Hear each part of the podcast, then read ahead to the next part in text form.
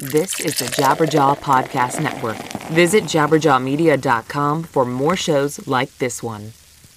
Today's show is sponsored by Stamps.com. Postage rates have gone up again, but you can keep your rates down with discounts from Stamps.com. Just click on the microphone at the top of the homepage and enter the code Bad Christian for your free four week trial, plus postage and a digital scale. You are now entering the Bad Christian Podcast.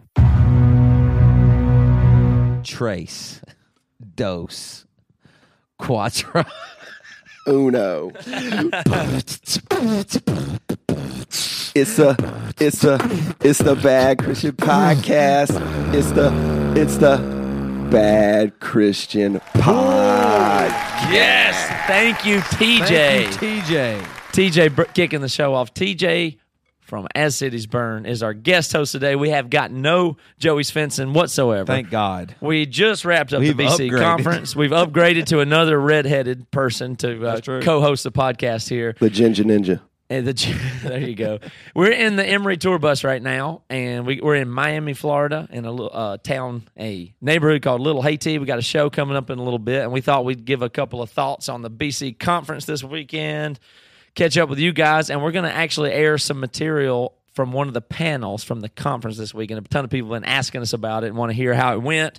So we figured the easiest way to do it is just Yep. kind of roll some tape from what we captured this weekend. So, um, the thing about being here on the tour bus is that I wanted to tell everybody. Is you remember uh, a couple episodes ago, I was telling you all how I had a bad day. Do you remember that? I do remember that. It was a bad day. Well, we got all that worked out. Yeah. Nothing went bad. That all was fine. There was nothing to it. Well, I mean, our bus is still messed up a little bit. Well, here we are. It made it to Miami. true. It has not stopped. Yeah. Well, I, somebody said this. Like we had a, a shitload of stuff go wrong, real bad wrong, and we still don't know about how much it's going to cost us the car you hit. Well, that's true. You hit it. So we had. So there's nothing. You know, like uh, you don't know if you got a bad grade on a test, so you're just waiting. Maybe I did good. Maybe I didn't. Blah blah blah. And so that's where we're at right now, and things could still be headed to bad. nah, I think But- everything worked out. I think we're all good. We're all in the clear. No problem on that. know. I don't know if I believe you. How did I miss that we hit a car? No, that was that- before I I hit a gonna I hit a car with this bus at the bus shop. it, yeah. in the before we left for the tour while we were getting the bus service i ran into a to a Gotcha. car, I was so- going to say, man, this thing's been so wild that I didn't even know we were hitting cars. yeah you can't even tell sometimes in this thing so everything's been going pretty good but i did have a eh, a little bit of a slip up yesterday I had a little boo-boo yesterday tour bus related so if I don't know if people understand what it's like when they say when we keep talking about tour bus, I think people are It's envisioning number one. It's not a boo boo or doo doo. It's number yeah, one. it's just It number one number related. one. So I don't think I don't know if people really understand what we mean when we talk about tour bus. I guess now that I think about it, a lot of people envision one of those really fancy, super shiny paint job things that have the couches and the nice TVs and the leather everywhere and Right. a shower and a nice bathroom and all that kind of stuff. So TJ, you, can you tell us is that is that what this It's, rig it's, is like? it's definitely not that. but it is a bus that uh, gets us around on tour. So I think it holds up to what it's supposed to do. so it's underwhelming. You're Uh, not uh, like you don't even yes. appreciate getting to ride on the No, I love it. mean, Yeah, I, I definitely appreciate it. We were stoked to you know have the opportunity to, to ride with you guys and smell your uh, your bodily uh, just your bodies. It smells like a bunch of dudes on this bus right now. Well, you're in a uh, interesting position too because there's only eight bunks Yeah. on this bus, and how many people are riding on this bus? 12. So you and three other people are riding are sleeping on the futons in the front, Right. But not even yeah, I mean just like not even laying down the futon. It's just That's right. you're sleeping on it as a couch. What you would call in the biz the front lounge, uh, which is set up very nicely. I mean, you could you could easily sit twelve people out there with you know good comfortable room and have a good Yeah. conversation. Uh, but yes, we're out there. It's comfortable. Those are IKEA. Yeah, I mean, so that's stuff, like y'all didn't here, yeah. take the middle of the mall shit. This so is what like are the amenities on the bus? Tell describe to people. I you know, I, I won't do it for them. You describe what it's like on here and what are the facilities specifically. Well, uh, facilities. Well, if you need to use the bathroom, you're going to go in the very back. Uh-huh. Yeah. Um, and it looks like there might be mice back there. or like they, they would live pretty nicely back there. Uh, but you you know you only go whether you're in a real nice tour bus or uh, the underwhelming ones.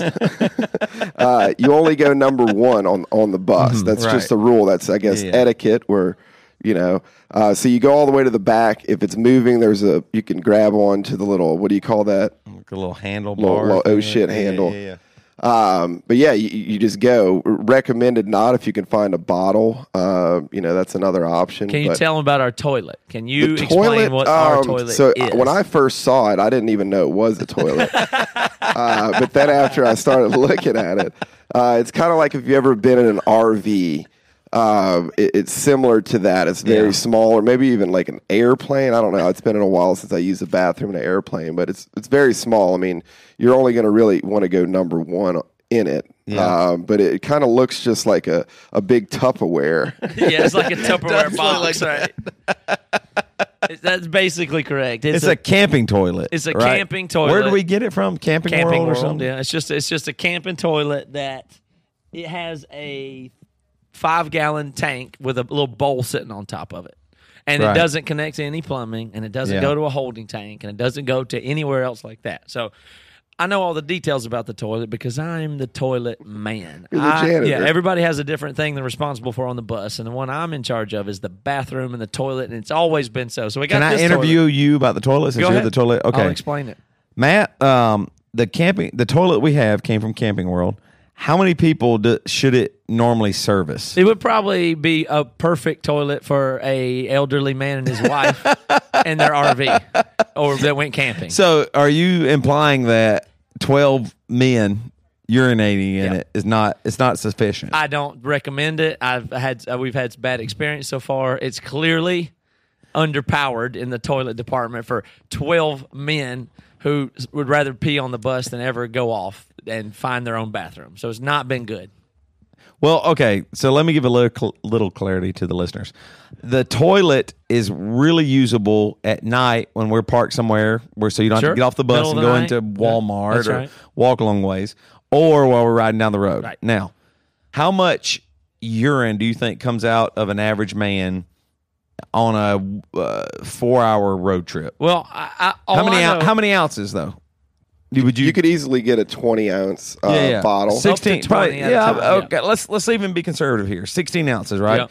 Sixteen ounces times 12, 16 times ten is a hundred and sixty ounces. Yeah. That's a five gallon. How many ounces are in a gallon? Sixteen. 16 ounces in a gallon. I'm gonna look. I'm gonna look no, it up. No, a gallon is like a hundred, two hundred ounces.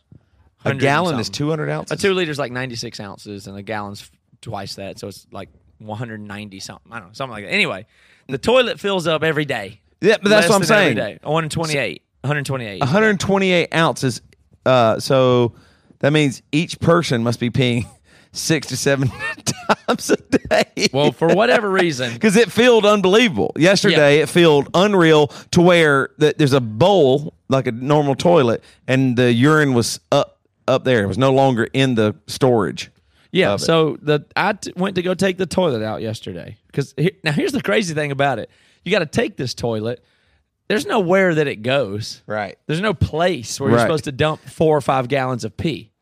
There is Yes. no Right. authorized place for that. So one of the challenges of my job is I have to improvise the place where all of everybody's twelve. and men's yesterday, pee-pee you're goes. in downtown Orlando. We're in downtown Orlando, and I go back to the toilet, and it is overflowing. Flowing. The holding tank is full, and the bowl of the Yeah. camping toilet even is has full. piss. It has it. Right. Yes. And I say, "Oh, here's I got to do what I got to do." But I put on my gloves, so I figure I'll be fine with gloves, right? Right. That that way I won't have to touch any pee because I've got yeah. gloves on. Yeah. It's heavy, but you'll be fine. That's right. So I what you were pick thinking, up yeah. the toilet, and immediately the seam between the holding tank and the bowl ruptures, and a lot of pee goes on the floor and my jeans. A right. lot. Right. And not that upset about it, but I'm a little frustrated. And there's no way to get it out of the bus. So Right.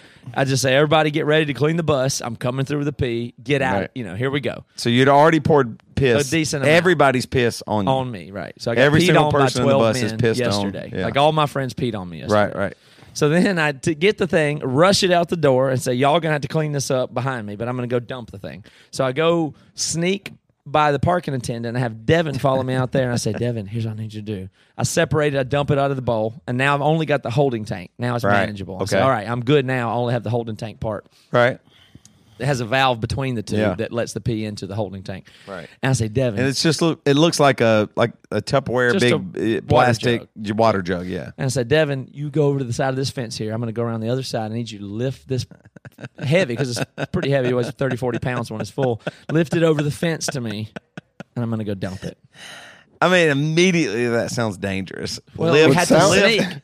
You lift, had sneak. lift a super mm-hmm. heavy mm-hmm. tub of piss Yeah. over a fence. Right. Well, you had to Sounds sneak like past a- the parking attendant. Right. It's not You like got- I could ask him, right. could I dump the pee in his parking? You know, Right. that sounds like CrossFit to me. Yeah, it Yeah, does. that's It does, that's a it good does workout actually sound like that. So I get up, I sneak past the parking attendant, walk back there, look nonchalant. Devin lifts the pee thing up. He lifts the tank up, and the valve that opens it up where the bowl goes into the holding tank gets caught on the chain link fence, opens the valve, and it all starts pouring directly on me on the other side of the More fence. piss. But I can't panic because I'm in the middle of doing the operation of Right. dumping it, and you know, Right. so I just have to stay there.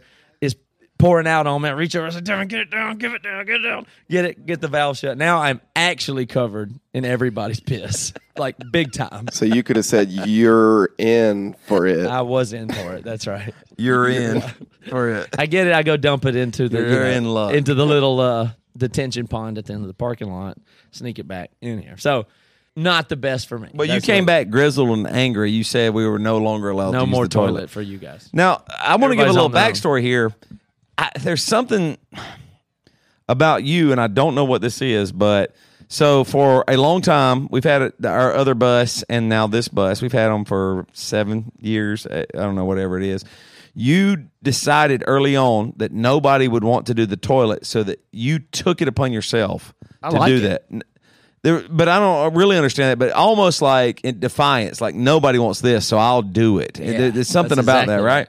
It's the dirty Yeah, work, yeah. Nobody, Nobody- wants to ever Yeah. clean the toilet, so no matter what, I'll do it. So you've done a really phenomenal. I, I, I mean, I'll be honest. Our old toilet was was, was stationary. It wasn't moving. You know, it was just a hole and all that stuff in our back. And and you would clean it. Like you would go back there and clean it and get fresh water from you know the club or the runoff water from I- our cooler or I'm whatever. willing to do the right, right. work. So you've done it, but this one it stole you, your soul. It like it it like this broke you. I rethought. I'm starting to rethink some of my life choices. getting pissed on that's like you were like nobody's allowed to use it. Now here's what's funny. That was yesterday. Today something in you were like i'll try again. And you brought the toilet back. Like what was it? You were like i can't do this. I'm i know i can beat it. Like, is that what it is? Like i know Uh, i can could- beat this You could call it a servant's heart. I mean, Jesus washed people's feet. Right I wanted to take it up a notch. Right, You know, yeah. kind of thing. Yeah, yeah. I, but really, I like doing the dirty work in life, and I really do because then I don't think anybody can say shit to me. that's true Do you know what I mean? I'm not. Right. You know what I mean? Like now, if the trash needs taken out, I ain't. Yeah. I ain't Oh, right. it. Like I'm. I did the I- dirty thing. yeah, I did nobody wanted to do. Yeah, yeah, that makes and sense. Everybody saw me do it, so everybody's Right. gonna. I, nobody's gonna hassle me. Is the way I feel about it. Because I'm not scared of germs, and like I actually don't really care about. I, like I didn't change pants. I'm still wearing the same. I know that's what I was thinking. don't Like you care. got all of our urine was on you, and you slept in those pants I, last night. I slept in those pants and I'm wearing them right now. Yeah, that's true. I don't have. An, I didn't bring another pair. Would you? I, mean, I did not bring another pair of pants with me, so yeah. matter. So you, I mean, you went all in. There's no going back. That I mean that that I get it and I appreciate it. Like here, here's the problem: we just have so many dudes on the bus right now that I don't know how we can get away from it. That the problem is you don't really, you just don't think about it. When you're riding down the road, you go, "Oh, I'm going to take a leak." Yeah. and it's easier than stopping the whole bus and Well, getting you know, off. Well, I just like I just love the environment. I think this tour bus is crazy. Like there's it's about 320 square feet and 12 people live on it and we almost never get off of it. And it's Right. like and you've said this before, if you explain to somebody the conditions, a toilet like that and Yeah. 12 people having to live in 330 square feet, Right. it would sound like a human rights Yeah, it sound like third world country yeah, or something. it's, but it's ama- I love it. There's 12 men and they can only share this one toilet and they have to carry their pee to other Right, places to dump it. And they're uh, some of them are sleeping have to sleep on couches. They don't have beds. We're, that's our tour. and I love it. And I think it's just so good. But that just you know continues off what we were saying before of the oddness of the types of things that we do and what it's really like to be in a band. And we sell a ton of tickets and we're a big Yeah. band and things are great. It's my professional career. This is what the life that this is the life that everybody always asks about and wants. This is it. And we talked about that in the last episode. I thought that'd be kind of funny. Well, that's the one thing about TJ that I think is so good is like uh it's funny. I wake up real early and I usually am the first driver. And TJ, almost every time I wake up, you're up. And either you're doing some work that you have to do from, you know, for back in Nashville or whatever, or you're just happy and I can't believe how happy you are. Like you haven't there like you sleep on a couch and we have this toilet and all this stuff. Nothing makes you sad about being on tour. Like, do you love being on tour? Like, Dude. what? Oh, like, yeah. you, Oh, yeah. you would you have not ever even come close to a complaint about tour. it's hard it's hard to uh to to complain i mean it's it's the best life of course uh i'm used to you know when i did tour heavily it's 200 plus days a year which i don't think that's in line what i'm i'm interested in doing but it's like vacation with like you think about your bachelor parties with your friends that you you haven't seen in a while Yeah.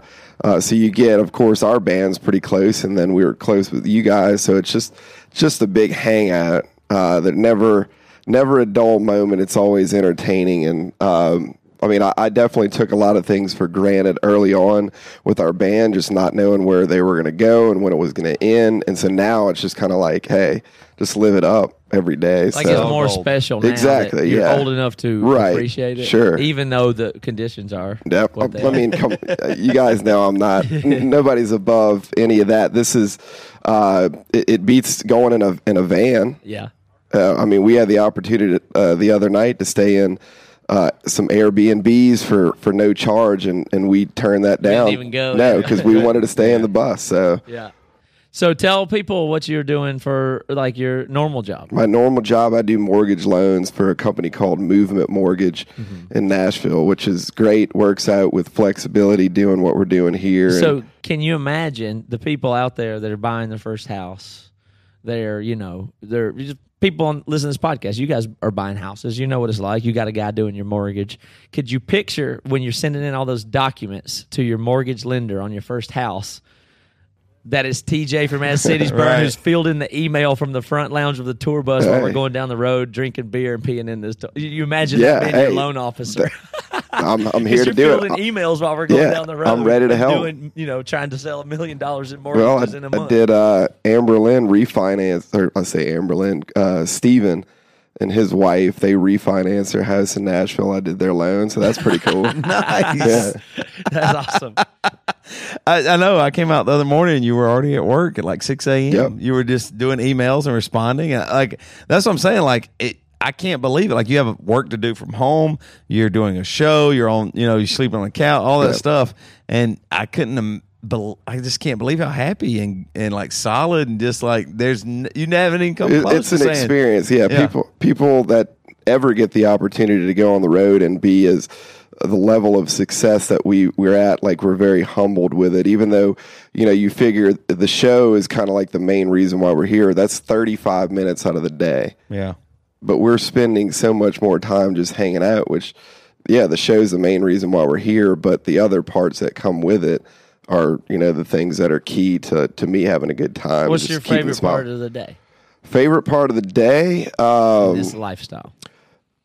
Same man so we, we we do the driving um usually uh we have done it at night waking up in a new city is really cool uh, i know we've been doing it like uh kind of leaving during the day and going but that's always a great feeling where you go to sleep in one city and then you wake up and you're in the next kind of just find the new thing Toby doesn't get that experience because he, He's he's the one the that gets up early and Yeah. drives before He so sees that we all get to wake up in the other city. uh, yeah i mean there's so many different things that i like about it but that's just cool just to go to the next place I think I think my favorite thing is just when everybody's in the lounge cutting up for sure. Like more probably than the show or anything. Like I love getting to tour with a band and they're on our bus and we don't have to go anywhere and they're just there. Yeah. Like I really do like that. Like today we went and played top golf, which I've never done before in my life.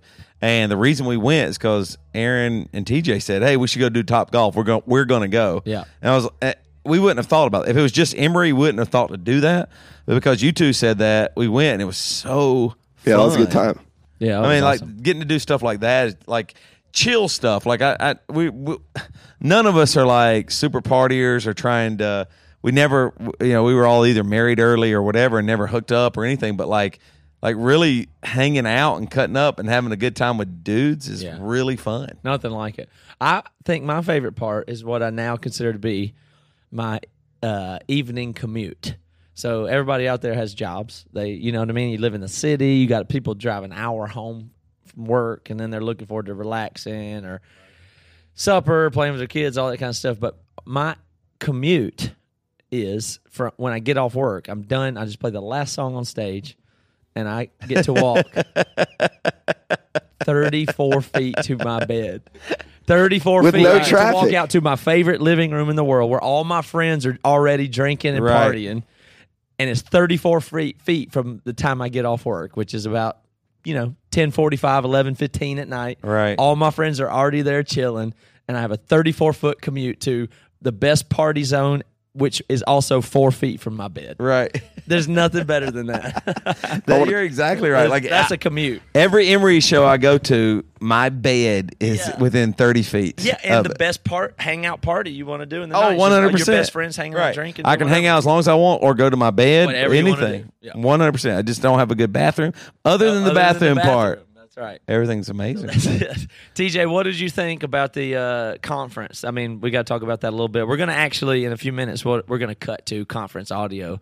And so you guys will be virtually teleported to the conference Hell yeah. yourselves. But, TJ, what parts of the conference and all that did, did you get to check out and see? Um, so uh, we were pretty much at Rocketown all day uh, for the shows setting up there. But uh, so the only part of the conference I was able to go to was the after party, um, where everybody dressed all uh, slick in Yeah. their semi-formal gear. That was cool seeing uh, everybody dressed up, having a good time. And I know that was the end of it, but did have the opportunity to talk with many of the uh, the people that went, and they just were, you know, going to be going out on a high. They just looked like they had a great time. So looked very successful. I mean, the show in, at Rocketown that was great. was something else. Um, so obviously, hope for the next years to come with the the conference. It was Yeah, funny. I was talking to a guy, one of the guys in the BC clubs called Tyler Hoagland, and uh, he was saying, "Man, I love ACB so much." And TJ was there, and I just went up to him. I was really nervous, and I was like, "Hey, I want to tell you I love your band, or whatever." And he said, and he talked to me for thirty minutes. like you didn't crazy. like you didn't like shut him down or anything. Like he was like, "Man, this guy's awesome." Like I, I had to end the conversation. It, it does. You- you like I got mean, trap talking. No, no, it makes it more awkward whenever they make like, and I'm not saying they like just as they think that you're someone different. Uh, I mean, shit, we're all normal people, Right. Uh, we just get the opportunity to do this, and this is kind of where we where we lined up. So, um, yeah, I mean, I'll I'll talk to anybody. Yeah, I know I you mean- will. Like uh, no, no, pre, you know, you're not pretentious or anything. You're just willing to hang out and chill. So people love that too about you. I, I think that's one of the reasons too why our bands are friends and we tour together so well. It's like y'all are just easy to be around. It. There are some bands that take themselves seriously or too seriously. Maybe it's it's okay to take yourself seriously, but too seriously or whatever. And you guys don't do that. Like you you care about your music, you care about your band, but in a way that's accessible and uh, friendly. So like that's why we almost hit it off immediately because it's just easy to be around you guys. you know? Yeah, great. Yeah, it's fun to see. So what? Uh, what else? Did, uh, this is like I said. This is the first episode we've been back since the conference, and Joey's not here, so it's hard to. Yeah, he really died. Actually, he all. actually died. You know what's crazy is I didn't even like Joey's one of the people I got to talk to almost the least at the conference. yeah, Like it, we were just busy, and I talked to so many people and did so much stuff. And Joey flew in and flew out, and I've been seeing you every day, but I didn't even get to really even process of him. So we'll have to talk about in the next episode. But is there anything that you thought or felt or wanted to say or catch people up with about the conference before we move on? I mean, anybody that was at the conference knows it was unbelievable. Like I told my wife this, Jess, I was like, this is a maybe a life changing moment or like a pinpoint Yeah. in my life where something changed. Like I, it was so amazing and, and not anything that like I mean, I, th- I think you and Reva worked so hard to do so much, and you know, I I was a part of it too. Like I did some bits and planning and stuff like that for sure. But like I really felt the whole time I was just a part of something. Like that. That's the thing. Like I don't I, like. We've always joked around. We're not leaders, and we're not like. It didn't feel like we were. Like I, I felt like the conference would happen without me, Right. and it really that was like my most proudest moment. Like you don't need Toby there. Like everybody's smart and wanting the same thing, and Yeah. and the speakers are so good and everything. Like if Toby wasn't here, this thing could happen, and that made me feel great. Like that was that's a real thing that I think church or you know the systems have wrong the leadership like if we wouldn't have been there everybody i mean we definitely add something i'm not going to say I, you know i'm i'm funny or i do lines or do the musical at the beginning or you know phantom of the opera thing or whatever like i i I add i i believe in myself and know that i add a lot but the fact that it happened and could happen even without me made me feel so proud of the moment like Yeah. it was like it was a real thing that happened Yeah, I'd have to say it was one of the more. I mean, I guess it was probably the most successful. And I don't know how you measure success, but to me, it felt like the most successful thing that I've ever been a part of. Like it worked, it was smooth, it did so good, and I did so little at it. Like I didn't Right. do, I didn't do anything. I mean, it just it went, it happened. I was on stage very little. There was so many people that are part of our community and extended group, and with all the stuff that went on leading up to it, and people talking about it, I just could not believe how calm and chill and uh, whatever, just smooth and safe and Right. everybody was. I felt so free to to do Yeah. whatever they wanted to do and do it. So, you what we'll do is uh, we'll take a real quick second here and talk about a sponsor, and then we're gonna play one of and we did i don't know i mean dozens of spots Yeah. uh, dozens of panels and speakers and stuff like that but we're gonna play one of the uh one of the panels that we have. It this one was called the gospel the marginalized and i don't know what it was called. Reva, do you remember what it was called? The uh, let's see, the gospel, victimhood, and the marginalized. that's it. Okay now let's try to remember who was on the panel. It was moderated by jesus. Joey. Oh right? Oh, it was moderated by Dan Koch. No, Joey moderated Joey. it. Derek Minor was on it. yeah Candice was on it. yeah Uh, Jonathan Merritt was on it. It was just so incredible the whole weekend. And then Candice had a friend named Nicole, who I don't think anybody's heard from before, but she was amazing. And so what you guys are going to hear is a discussion that they had on Yeah. this topic that we kind of we kind of just came up with a loose idea for it. Uh, Joey sat up there and walked him through it, and then we had no idea how the conversation was going to go or what they were, but it was Great. so pleasant. So we got a bunch of other material from the conference that we'll probably share over time, but we just thought it'd be appropriate to. Uh, hell yeah to, to go ahead on this first episode back and let you hear what we were up to this weekend. So, um, all right. Let's take Thank a you, break. TJ. Hear from thank you, TJ of As You bet. Cities Burn. If anybody wants to come see us, we got a couple more shows left, Tampa and Jacksonville. Uh, congratulations to As Cities Burn for being an active band again. By the way, it's something that we didn't. A lot of people didn't know if they'd ever see again. Yeah. Hey, we're excited. Yeah. Just want to put out some new music. Thank Yeah, you so guys thanks, for having me today. for catching up with us on that. And everybody pay attention to As Cities Burn. It sounds like they are back at it and got new stuff going. Appreciate it. Okay. most of you guys know that we, uh, my wife and I, have taken over, started recently shipping all of our merchandise for Emery and for BC Supply and for uh, Classic Crime, for Bad Christian Music, all this stuff. Jess and I do that, and we use stamps.com, and it is so awesome. I love it. Either I ship stuff directly from my house using my own mailbox, or I take a buttload of stuff to the mail to the post office and just drop it off. Like I don't have to wait in the line ever. That this is the truth. So many times I have a car, my van filled with uh, just stuff I'm shipping out. I just walk in, set it down, and leave. And and there's always a line, usually at the post office where I live, uh, in in in Franklin. And it's so nice just to get drop it off there and just leave. I love it. Like like I was saying earlier, postage rates have gone up again. So let stamps.com keep your rates down with postage discounts up to 40%. Discounts you can't even get at the post office, by the way. Stamps.com saves you three cents on every letter you send. And that adds up. Seriously, it does. Pay 2016 prices for 2018 stamps. Just use stamps.com to automatically calculate and print the correct amount of postage for every letter or package you send. And stamps.com makes it easy. They'll send you a digital scale to automatically calculate exact postage. I love that part. It's so fun.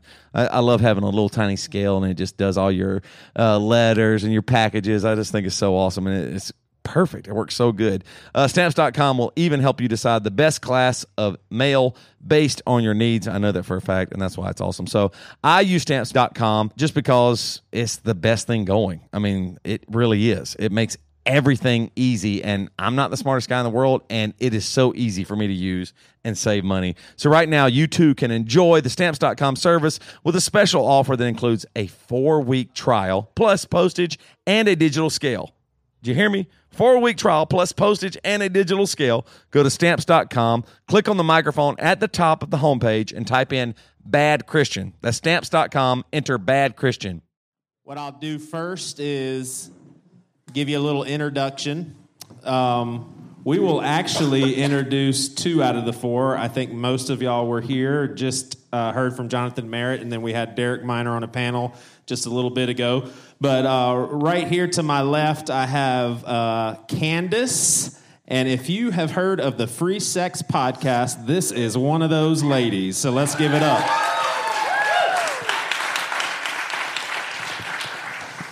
And then Candice uh, told me about a good friend of hers that I am uh, very honored to be up here with. Her name is Nicole Ferrer, and she has an interesting background and story. She's the daughter of a nun, mom of two, and she considers herself a spiritual explorer. And she uh, has a lot of good thoughts that she's going to bring to the table. Let's give her a hand as well.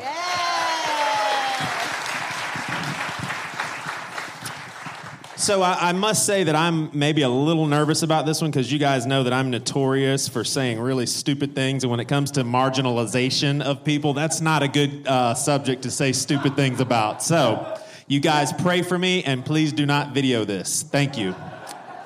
So the marginalized is referred to as groups of people who are treated as insignificant or peripheral, those regulated to a lower or outer edge. Main categories in the Bible of the marginalized are women, the poor, sinners, the sick, and Gentiles. Jesus clearly demonstrates and admonishes us to help these people out. It's clear, it's not really up for debate. Now, here in America, when we think of marginalized, who do we typically think of?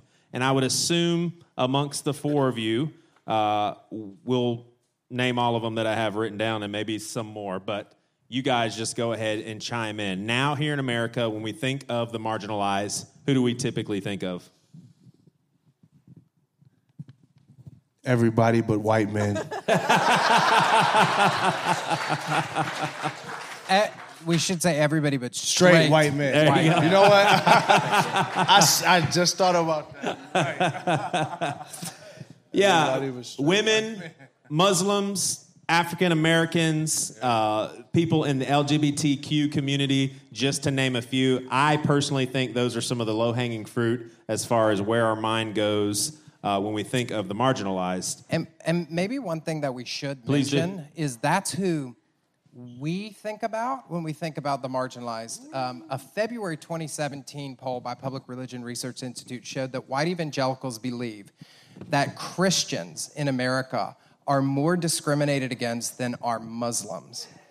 Wow. And then this is true. There is a large contingency of people, people who are very powerful, people who voted for our president, who made our president president, who do believe the opposite of what we just said that the discriminated, the marginalized, and obviously I think we would, the majority of people, I think maybe all of you would disagree, but there is a contingent of people. If you turn on Fox News, you'll see these people who think that actually straight white males, Protestant males, are discriminated and are part of the marginalized, even more so. That's a than good some point, the Jonathan. We mentioned. So, for those of you that fall in that category and you feel like you're marginalized, I am so sorry that people put negative comments on your Facebook post. I know it's hard. I know it's just difficult to get through life, but you're going to make it. And we're going to be praying for you. But, uh, so this is an interesting thing because this is how I ended up here. So I am Roman Catholic. I was raised by a nun, and Candice was at my house, and she was showing me the questions that she was going to answer, and we couldn't figure this out, right? So you saying that the evangelicals, we as women didn't actually feel like we fit into this category because I feel like, as a daughter of a nun, I live in the light of how she fought for it to be different. But I'm a minority and a woman, and as we started to unpack it, what I realized is that I've just shoved it down. And I fall into all those categories that are current right now. I fall into the sexual abuse. I fall into the women making less. I fall in so many categories, but I couldn't figure it out. And I was, I invited myself here because we couldn't figure it out. Right? We sat there and we, we, we had to go so far back to get here. But it's because of our generation. yeah, she told me that she was going to spread rumors of me on Twitter if I didn't have her on the panels. I was like, I'm, right. I, I know did not. She secrets. did not. What does it look like for the gospel to be in action for the marginalized in 2018? So, for those of us who adhere to uh, a Christian faith, and obviously that is a is a large tent. Obviously, we talked about 44,000 denominations. I think I have the number right. So, the gospel to be in action on behalf of the marginalized, what does that look like? Because I don't want to assume that we all know that.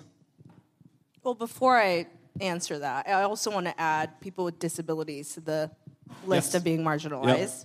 After talking to Phil and Jen Smith, um, that is something that we shouldn't look over. And I, there's so many people, people in the church, people who are lower income, people who aren't in church leadership. It's there's so many opportunities and places that people are marginalized.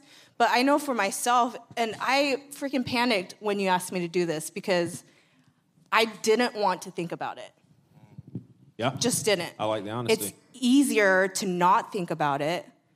Go, okay, this is a black problem. This is a low income problem. This is a feminist thing.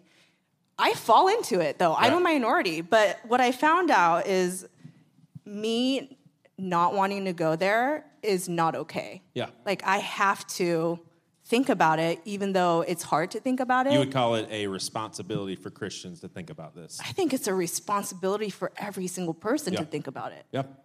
And it's gross when people are like, "No, it doesn't. It doesn't affect my church." Yeah, it fucking does Right. affect your church. Yes. I mean, it's people.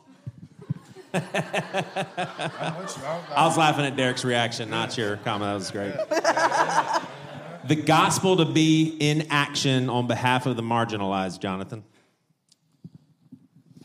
I I don't know something about the phrase "on behalf of the marginalized" kind of bugs me. I love how you dissect. That's it. And I'm Yeah. I'm not being sarcastic. I love it. I want to hear what you have to say about it. because I think the, the the the sort of white normativity that's at the basis of these questions is basically what can like privileged white folks do to help brown and black and gay and female, et cetera, et cetera, et cetera, and that that um, reinforces the hierarchy. Like, I don't want to stand up for someone. I want to stand up with them. I want, I want them. You know, they. I don't think they that like the marginalized need me to be their savior. That's I need. I feel like I need me to be their savior because I'm an egomaniac, right? Like, if that's that feeds me, that feeds the ego. But what they need is to be humanized, which means that that that I can I, I wanna I wanna be with them rather than on behalf of them. And I think you get a lot of that, you get a lot of that particularly in in conservative Protestant Christianity. It's a lot of like white males like patting themselves on the back because they got a photo op with Compassion International. And that that to me is is not exactly is not exactly the best way to maybe go about having this conversation. Pa- panel's over. Yeah, we're, we're done. panel's over, man. It's, that's it. He just gave us the answer. Y'all ready to go home? And and Jonathan, I do. Uh, sorry, we, we got to continue, man. Okay, all right, let's do it. Jonathan, I, but I want to I want to stay there for a second. Do do I, I want us to appreciate how easy it is for someone like me to say something that needed to be critiqued. What Jonathan just said, I don't think there's too many people in here that'd be like, "Well, that's uh, I don't agree with that." My question is: Is there an is an overzealousness, and let's look at social media or just people in general, to actually demonize me for saying something that reflects potentially ignorance on my part, but is it out of hand, so to speak, for someone to look at me and say, "Oh, that was just uncalled for"? See that? I see. You can tell how your heart is just how you said that. Do you think that people are a little overexcited when it comes to how quickly they make assessments about someone based on a comment that I or, or a wording that I used that needed to be called out? But is are are people overly excited to assess someone's character based on those words, or is it healthy? I think we're overly excited to assess people's character on small things all the time. I think that's just, I don't think that has anything to do with victimhood or marginalization. I think that just has to do with us living in a society where everyone just feels they have to speak about something. Like anytime something happens, I have to give a reaction to it. And when you're in a reactionary society like that, no one, no one's right. You know, like no one, no one gets the benefit of the doubt that they mean well. Yeah. Um, so I, I will say um, that does get counterproductive in a, in, in a sense because when every time someone says something, you never when you can't have a conversation, you can never get to the root and never you know create real change without conversation. So I feel like yeah, I think we're in a hyper a society where everything is like, oh, you suck because you said these things, but I think at the end of the day, that's just where we're at. I think we have to learn how to have conversations again. Period. Yeah. Just period. Yeah. Yeah. So let's let's talk about the word privilege. Privilege has become a common word in this discussion. Basically, a helpful word for people's blind spots to be uncovered and an advantageous place in society to not be overlooked. So we understand, we've talked a little bit about it already today. The most privileged basically being the white heterosexual male. Um, but describe a healthy perception of personal privilege that will bid us well as individuals in helping the marginalized. So basically, what Derek was just talking about, how do we take white privilege, for instance, male, white, heterosexual privilege, and and treat that in a balanced way? And I'll be uh, super specific. Is it not? Is it unbalanced when someone points to a Facebook post of a white heterosexual male that says some very good stuff, but then you have a, a woman or a black male or a, a gay female say, "Well, that's easy for you to say because you are privileged," and it's basically let's write off everything that person just said because who are they to speak on this? I mean, that I don't know what the hell you just said.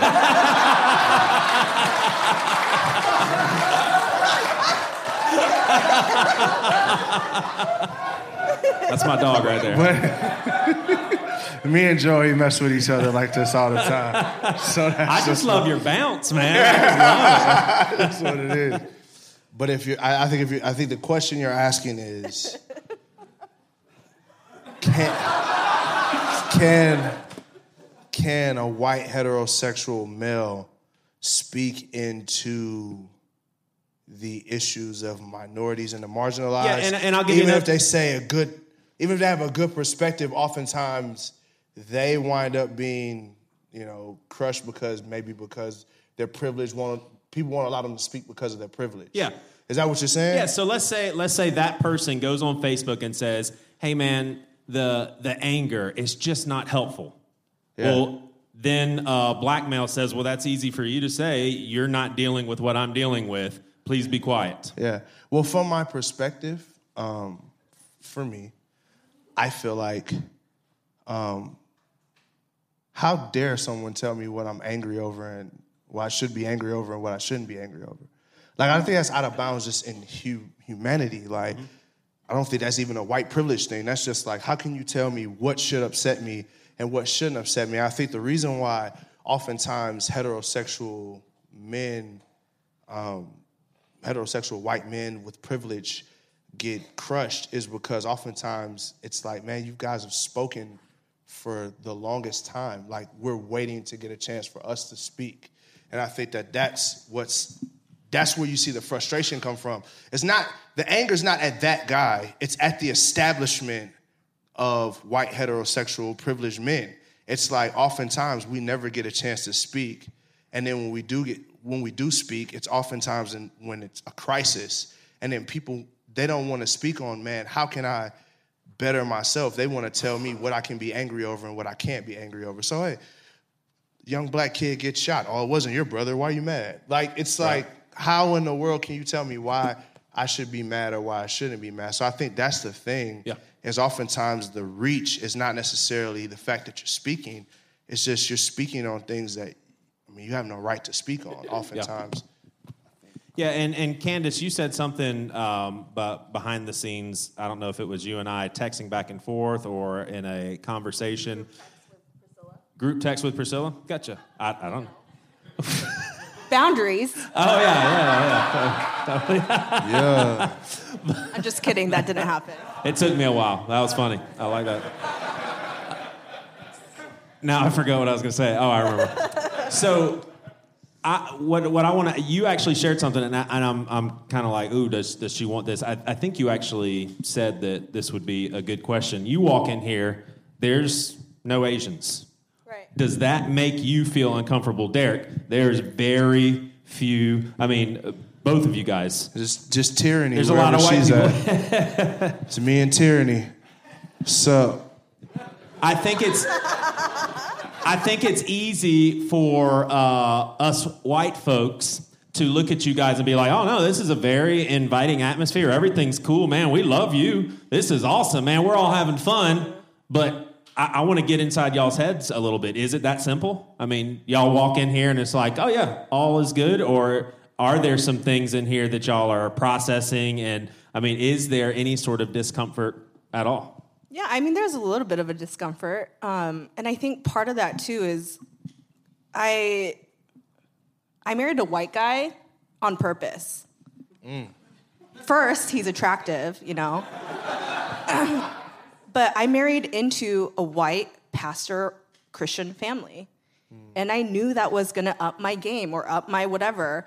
Um, and it sucks to say that, but there was a little bit of like, I married into this family knowing that being a part of this family and having this name was going to give me privilege.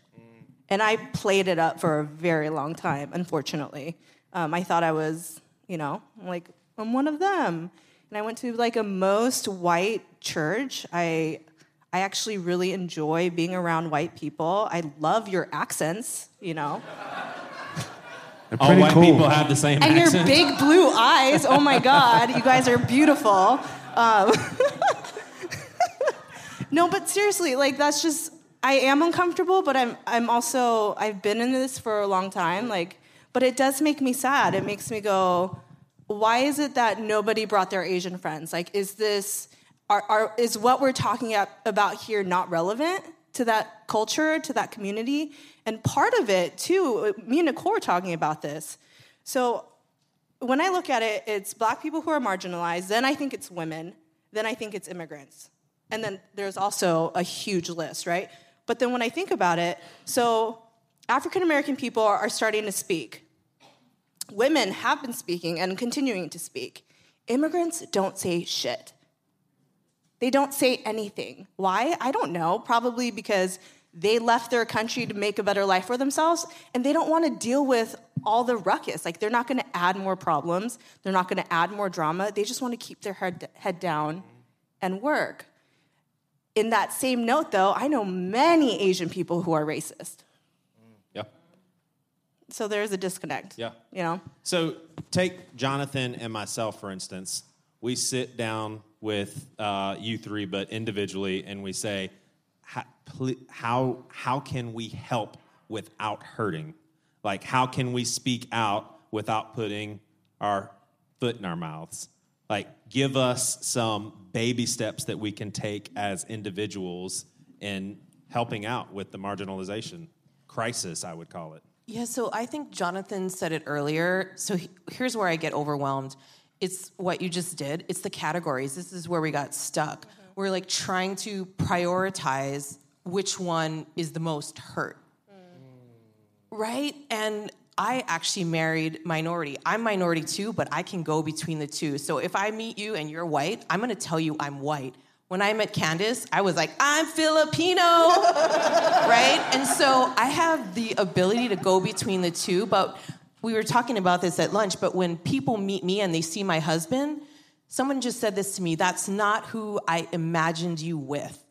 Who the fuck did you imagine me with?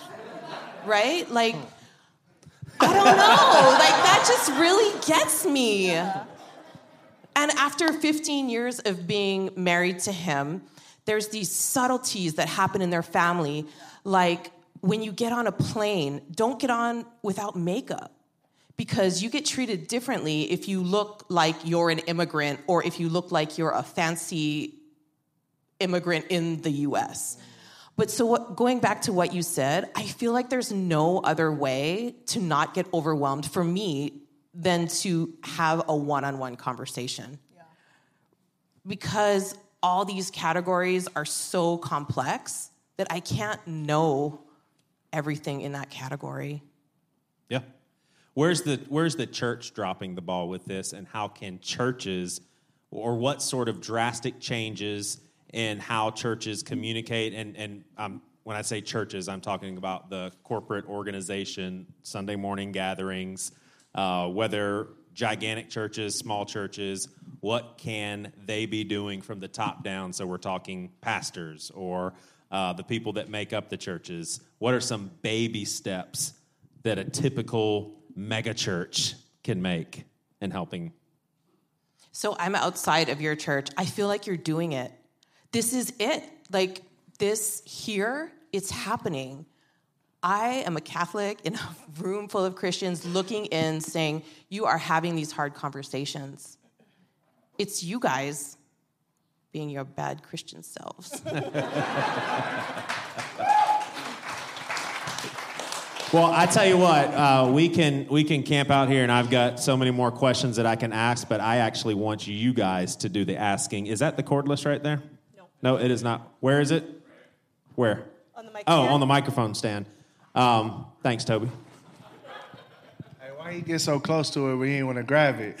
What? that, was, that was like it's right here.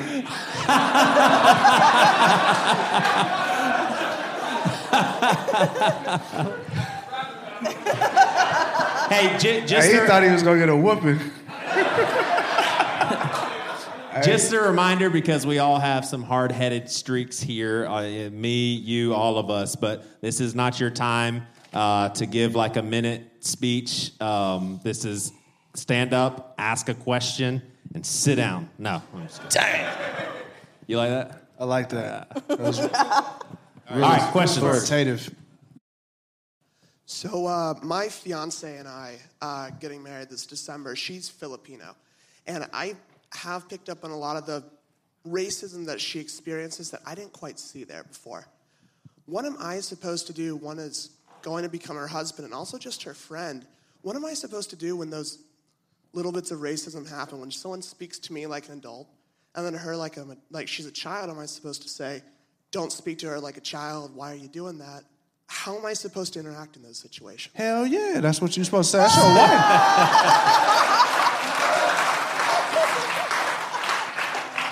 Somebody speaks to my wife like a child, it's gonna be a problem. Hell Oh yeah, bro. If you want to stay married, boy, you better try to help you, shout it. Derek's basically saying, beat that guy's ass. Hey, I wish a white person would. Hey. And then you might get some, bro. You know what I'm saying? I'm just saying. I'm just oh, saying. baby, that was just so courageous. Candice. There's going to be times when you're not going to say anything, and I think there's going to be times when you have to, even if it's uncomfortable for you. Um, and it's okay for her to also say something too, you know? But if she says something, you back her up 100%. Don't be passive, be more aggressive in those moments.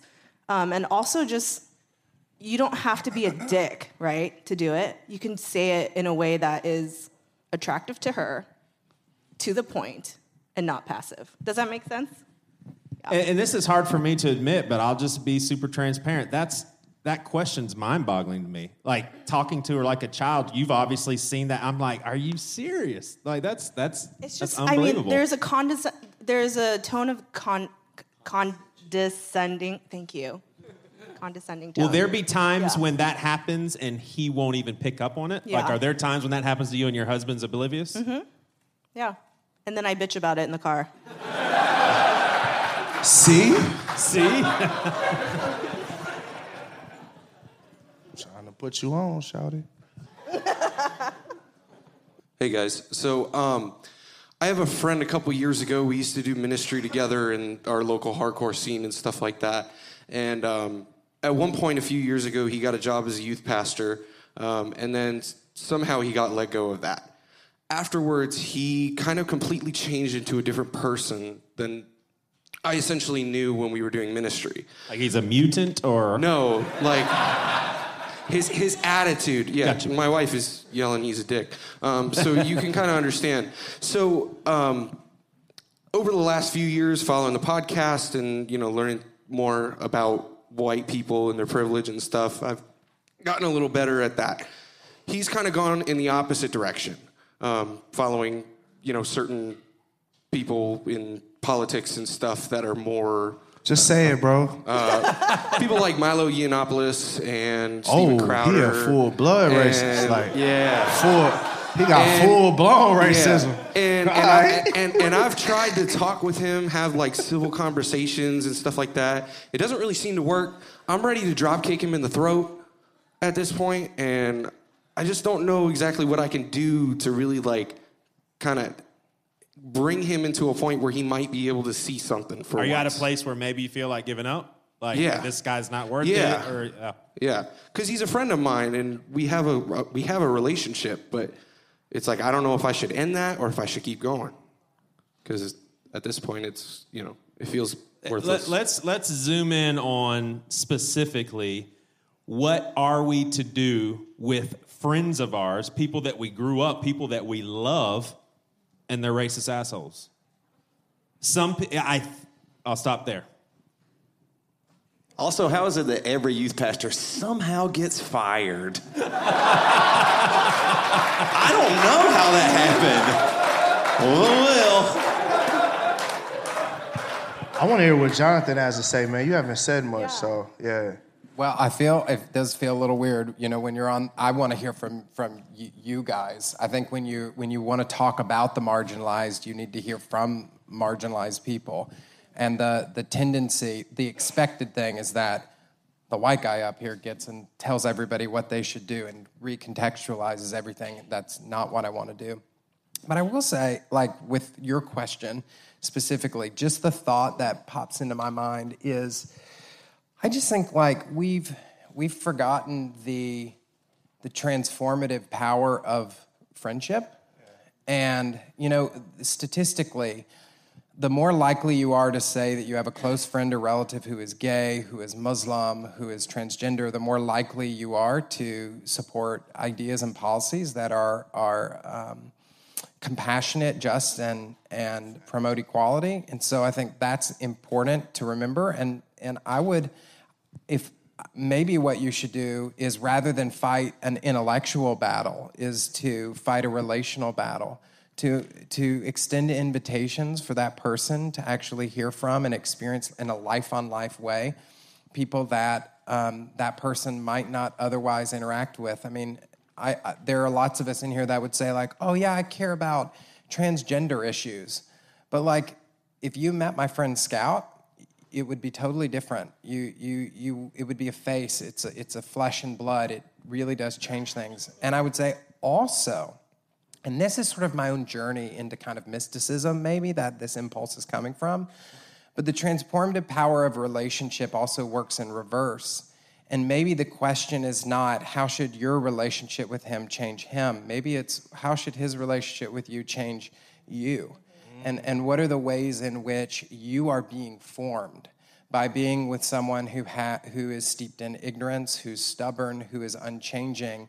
What are those things revealing about you and your own character and your own spiritual formation so that instead of seeing every interaction with him as a window to somehow evaluate his life, you see it as a mirror for self reflection?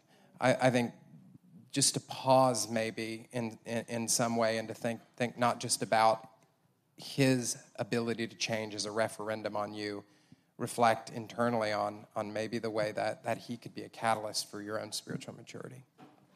Awesome. And, and, and, Jonathan, you, you also said uh, earlier, as far as the wording uh, on behalf of helping uh, the marginalized, I would like to ask uh, you three, um, eliminating the white privilege guy right here just for a second do you ever feel like please be quiet white person i've got this. Like you don't need to stick up for me right now whether it's social media whether it's uh, a situation that you're in you're just like what do you think? I'm a baby? I can't speak for myself?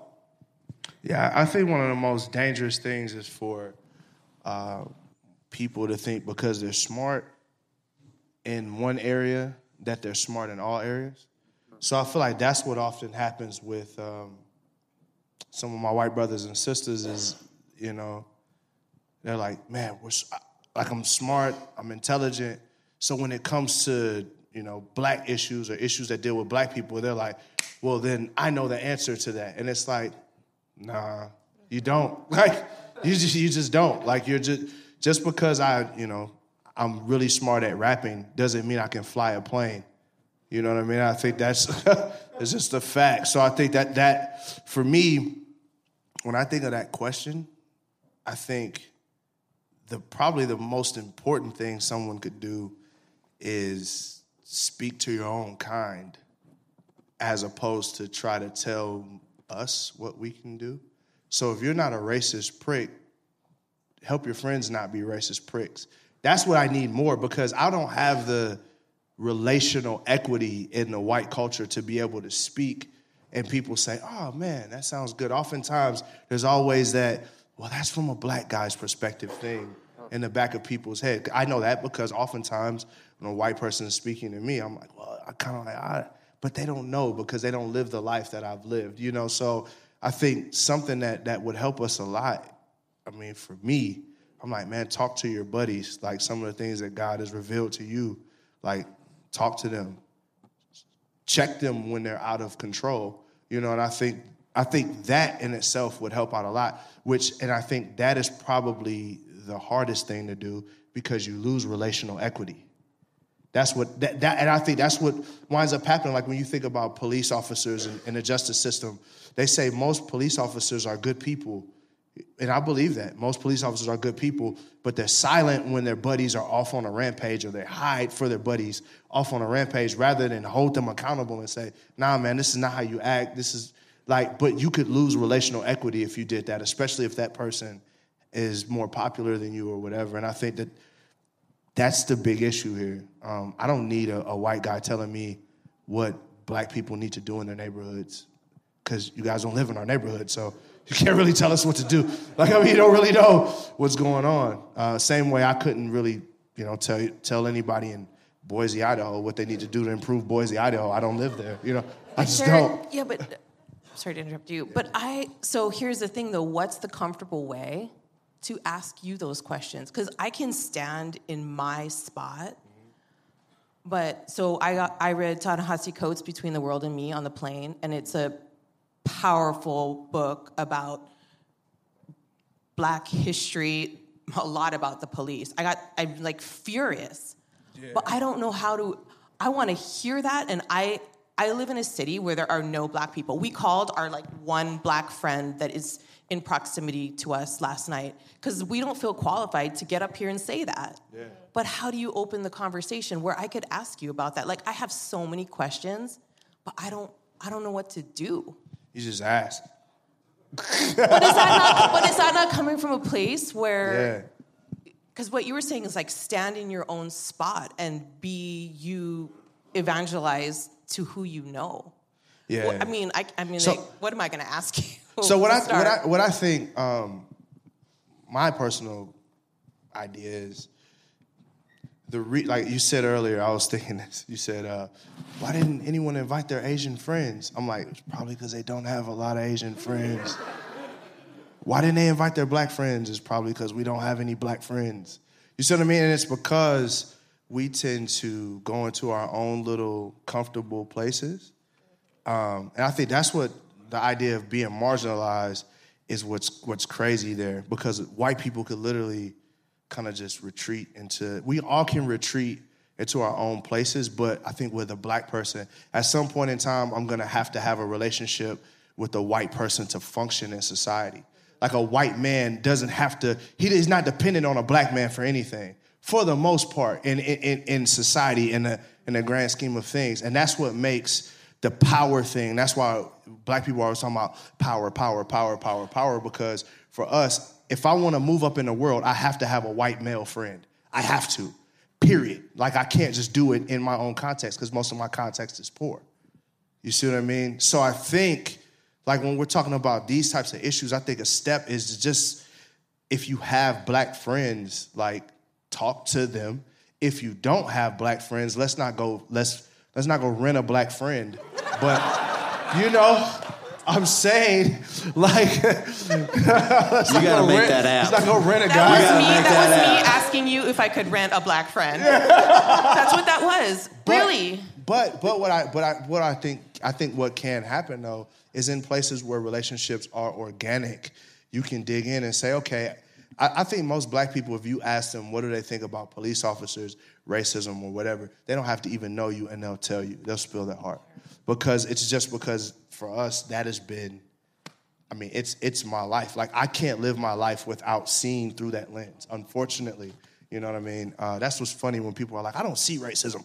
I don't see color," and it's like, "Oh, you see I'm black." it's like, but you have the you have the you you have such an insulation from the world that you can say that that it doesn't affect any area of your life flippantly because usually that is because the power structure doesn't afford it doesn't afford you to have to to think through my relationship with minorities. You could just live your life because you have the, the privilege to do that. For, Do you ever get me, ti- can't. you ever get tired of helping white people work shit out in their heads? Like seriously, like if people are constantly asking, "Man, what do I do in this situation?" Or Does that ever get taxing? Personally, for me, no. But I believe that that's God put me there. Like when I look through all of my my upbringing, I feel like God put me there. Like you know, I want to be a. I for sure want to be it. I feel like He's like tuning that mug up to start doing the altar call. I started them chords. I'm like, oh snap! That was God.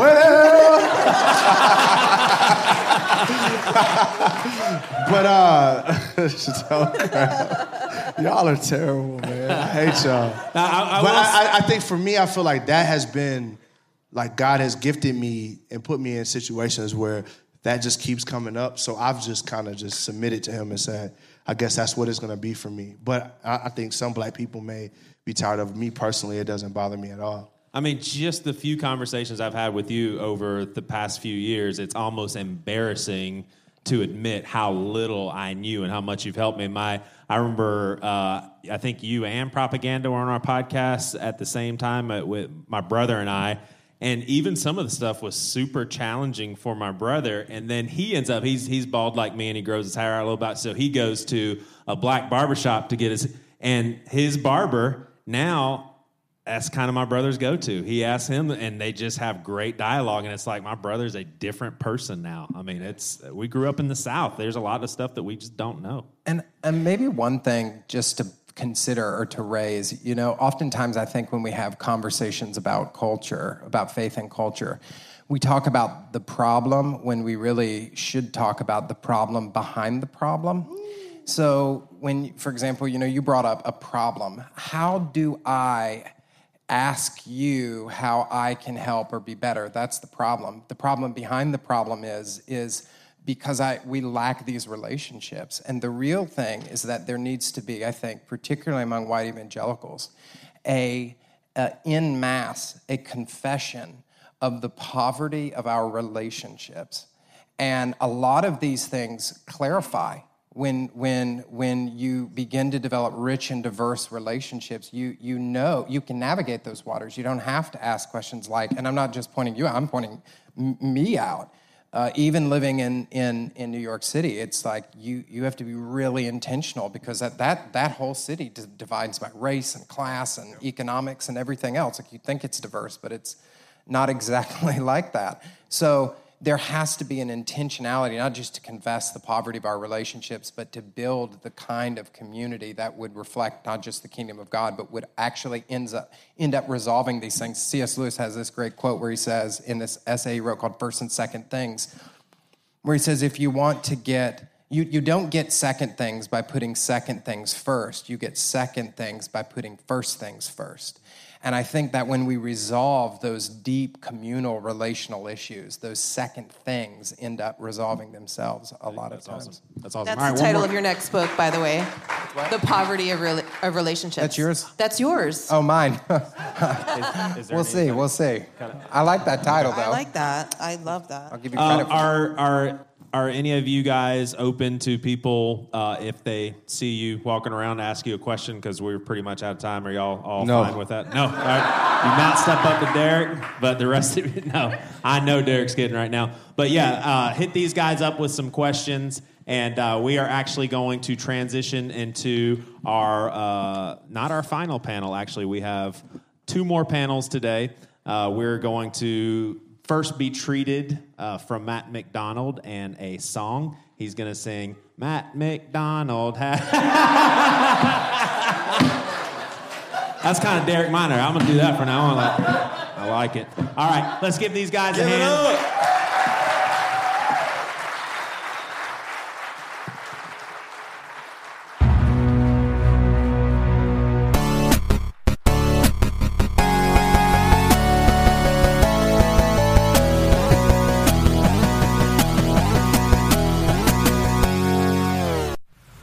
Listening to the Jabberjaw Podcast Network, jabberjawmedia.com.